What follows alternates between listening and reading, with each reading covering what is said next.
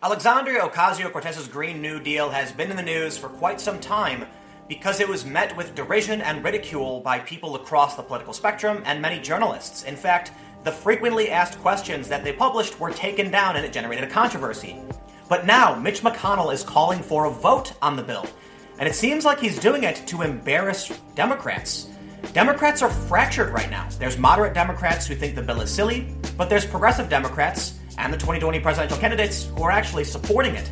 It seems like Republicans know there is a fissure in the Democratic Party, and they are using this progressive policy to force Democrats to show where they stand, thus, actually damaging their party and their chances for 2020. Today, let's take a look at the latest news on what's happening with the Green New Deal and Mitch McConnell's plan to call for a vote, and some data that shows yes, as I've mentioned time and time again, the Democrats are rather split. Before we get started, make sure you're following Subverse at minds.com slash subverse. This is the new channel we're launching. We've got an epic little mini doc from France covering week 13 of the Yellow Vest protests. Again, minds.com slash subverse. And if you want to support these videos, simply share them to help spread the message. Our first story from CNBC Mitch McConnell is going to force the Senate to vote on Alexandria Ocasio Cortez's Green New Deal. McConnell said Tuesday that the Senate would vote on the Green New Deal introduced last week by Ed Markey and Rep. Alexandria Ocasio Cortez. Quote, I've noted with great interest the Green New Deal, and we're going to be voting on that in the Senate to give everybody an opportunity to go on record, McConnell told reporters. The proposal, which is not expected to pass the Republican dominated upper chamber, could force some Democrats to make a politically awkward calculation. Democratic liberals, including all of the senators currently running for president, have come out in support of the legislation, which calls for generating 100% of the nation's power from renewable sources within 10 years. Scientists have said dramatic, immediate action is necessary to stem the catastrophic effects of climate change. Democratic moderates have been less than enthusiastic about the proposal. House Speaker Nancy Pelosi derisively referred to the House version of the resolution as a green dream, while only 11 of the 47 senators who caucus with the Democrats have signed on as sponsors. Senator Sherrod Brown of Ohio who is widely expected to enter into the 2020 race, has declined to say whether he supports the proposal. I'm not going to take a position on every bill that's coming out, he said Tuesday, according to Politico. I support a Green New Deal. I think we need to aggressively support climate change legislation. That's my answer. Republicans control the Senate with 53 members of the 100 seat chamber. Democrats control the House of Representatives, but it is not clear if the House will vote on the measure under Pelosi's leadership. Conservative outlet The Daily Wire jumped at the opportunity to criticize the Democrats with this story. Democrats panic after McConnell urges Green New Deal vote. They get mocked. Ryan Saavedra writes Democrats are panicking after Senate Majority Leader Mitch McConnell said on Tuesday that Republicans intend to allow a vote on the Democrats' massive government takeover known as the Green New Deal. But Democratic Senator Ed Markey, who jointly introduced the Green New Deal last week with Alexandria Ocasio Cortez, claimed that McConnell allowing a vote on the bill was Republicans' way of secretly sabotaging it, saying, Don't let Mitch McConnell fool you. This is nothing but an attempt to sabotage the movement we are building. He wants to silence your voice so Republicans don't have to explain why they are climate change deniers. McConnell wants this to be the end. This is just the beginning. This isn't a new Republican trick. By rushing a vote on the Green New Deal resolution, Republicans want to avoid a true national debate and kill our efforts to organize it.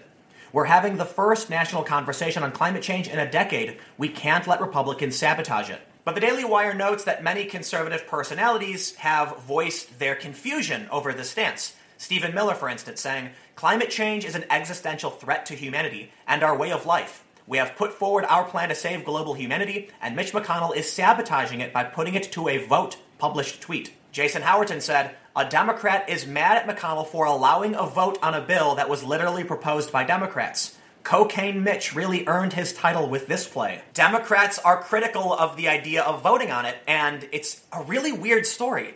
You'd imagine if the Democrats introduced a bill in the House and the Senate, they would be interested in voting on that bill. But I do think there is some legitimate criticism in Mitch McConnell trying to push us for a vote immediately. I do believe Republicans are trying to force Democrats to draw lines to show where they stand, but I think the idea that some Democrats have is they want people to discuss the bill before voting on it. And Mitch McConnell is pushing it rather quickly. Although I have to say, you can't really criticize someone for saying, okay, fine, we'll vote on your bill. That's kind of the point. Now, look, I personally think we have issues with climate change. I think I have to defer to the experts, which is the scientific community. I don't know a whole lot about climate change, and when it comes to my personal opinions on issues such as these or policy, I tend not to have very strong opinions and I defer to the experts. We have many different organizations saying that climate change is a legitimate threat, and I'm willing to say, okay, you know what? Maybe we do need a Green New Deal. Maybe we do need investment into renewable energies. New green and renewable energy can make us more competitive on the international market. It can offset our requirements on fossil fuels, which can make us stronger. However, when the Green New Deal was first announced, I was very optimistic. I said, you know, maybe this could be a good thing. I know that there's some issues with massive government overhaul of some sectors, but maybe we can figure out a way to offset costs from overseas military intervention into renewable energy and technology, make those investments, and put people to work repairing infrastructure and implementing new tech. Sounds like a pretty good idea.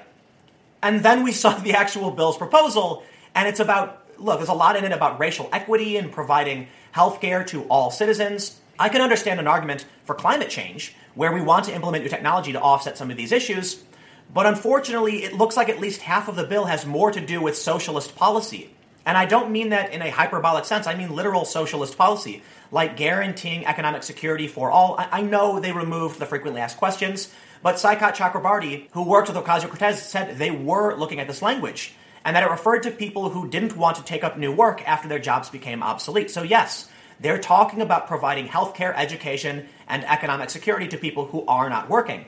That has little to do with the Green New Deal.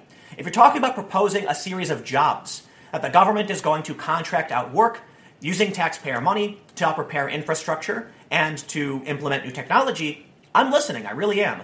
But when you put issues about gender pay equity and racial equality and equity, I'm going to have to question what your real intentions are.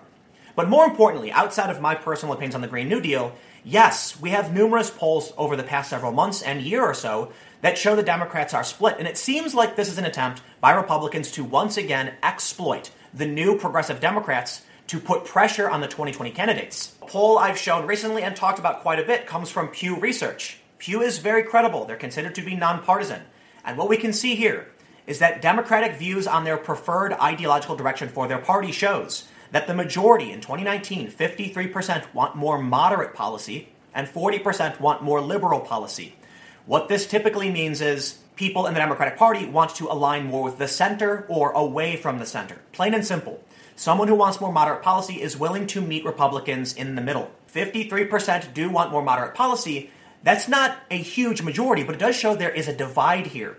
And if the Republicans force this to a vote, they're going to put pressure on Democrats to show where they stand. Vox published this story on January 27th, the silent majority of Democratic House freshmen, where they note national attention has focused on a handful of young left wing first time members of Congress elected to safe seats. But realistically, the future of the House lies with a larger group of Democrats who eked out narrow wins in newly purple districts. Most of the freshmen come from swing districts. We come from places where voters want us to focus on getting things done that can actually be achieved. Whatever you call it, these members are less interested in a 70% top tax rate or a Green New Deal than they are in passing targeted fixes to protect the Affordable Care Act and lower the cost of healthcare, promoting renewable energy, and maybe looking for an infrastructure deal to fix crumbling roads and boost rural broadband to speed up slow internet in their districts.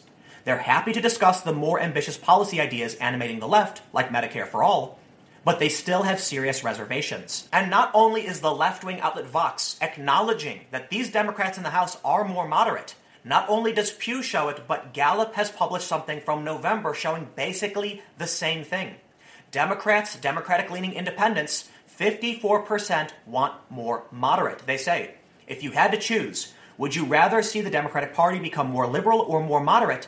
54% said more moderate. This is reflected by Pew. But then why is it that so many people think the Democrats are far left or that the 2020 Democrats think it's safe to bet on the Green New Deal? Well, once again from Pew Research, back in January of last year, very liberal or conservative legislators most likely to share news on Facebook. The squeaky wheel gets the grease.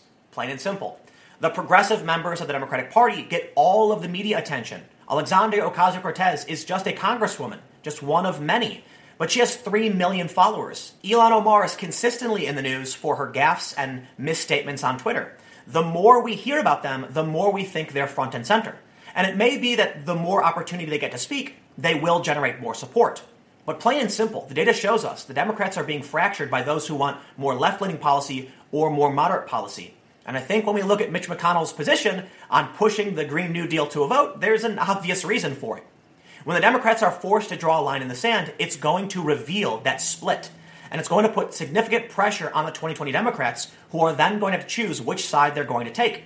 And if they take the wrong side, they may just lose out. More importantly, I don't think it matters. I don't think the vote on the Green New Deal matters at all. The party is split, period. That means no matter what these candidates do in 2020, they're facing an uphill battle, where conservatives are more likely to align around Donald Trump, and the progressives on the left don't know who they're going to vote for. This may be my favorite example when talking about this issue. This is from The Economist. Far left candidates did poorly in the Democratic primaries. The vast majority of Democratic socialists lost to candidates approved by the party. They say candidates belonging to the moderate New Democrat coalition or those endorsed by the party establishment won 71 of their 78 primaries. Jim Kessler of Third Way says that voters were looking for fresh faces, not necessarily for liberal ones. And this graphic, if you follow my channel, you have seen me show time and time again. Conservatives are centering around common ideas. You can see the bell curve is very squarely in the middle, where over time, Democrats are being split. And this shattering of the party is going to create a huge opportunity for Republicans to continue to win. I believe there's a legitimate compromise. I believe that moderate Democrats can push something forward that can help alleviate the problems of climate change while providing real incentives to Republicans to sign on. Economic incentives, bolstering the economy, making us more internationally competitive. But the left is more interested in pushing a bill that talks about equity and intersectional ideology instead of something that could work for everybody. But as we've seen from Vox, many of the new Democrats in the House come from swing districts. They're moderates. That's great. Let's put forth a plan that can benefit our country, that people can agree on, that we can actually get done. Instead, we're looking at a bill that's loaded with ideology, whose fact page was rushed, pushed out to various news organizations, but then disavowed. The whole thing became very confusing, and it seems like maybe they shouldn't vote on it, but if they do, I don't see how the Democrats can be unified around what the bill currently is. Something needs to change. But let me know what you think in the comments below. We'll keep the conversation going. You can follow me on Minds at minds.com slash timcast. We are developing the Subverse show. We're contemplating some live episodes, how we're going to do it. It's being built, and we could use your support. So go to minds.com slash subverse if you want to get involved in our new distributed newsroom. Stay tuned. New videos on this channel every day at 4 p.m., and I'll have more videos on my second channel, youtube.com slash timcastnews, starting at 6 p.m. Thanks for hanging out, and I will see you all next time.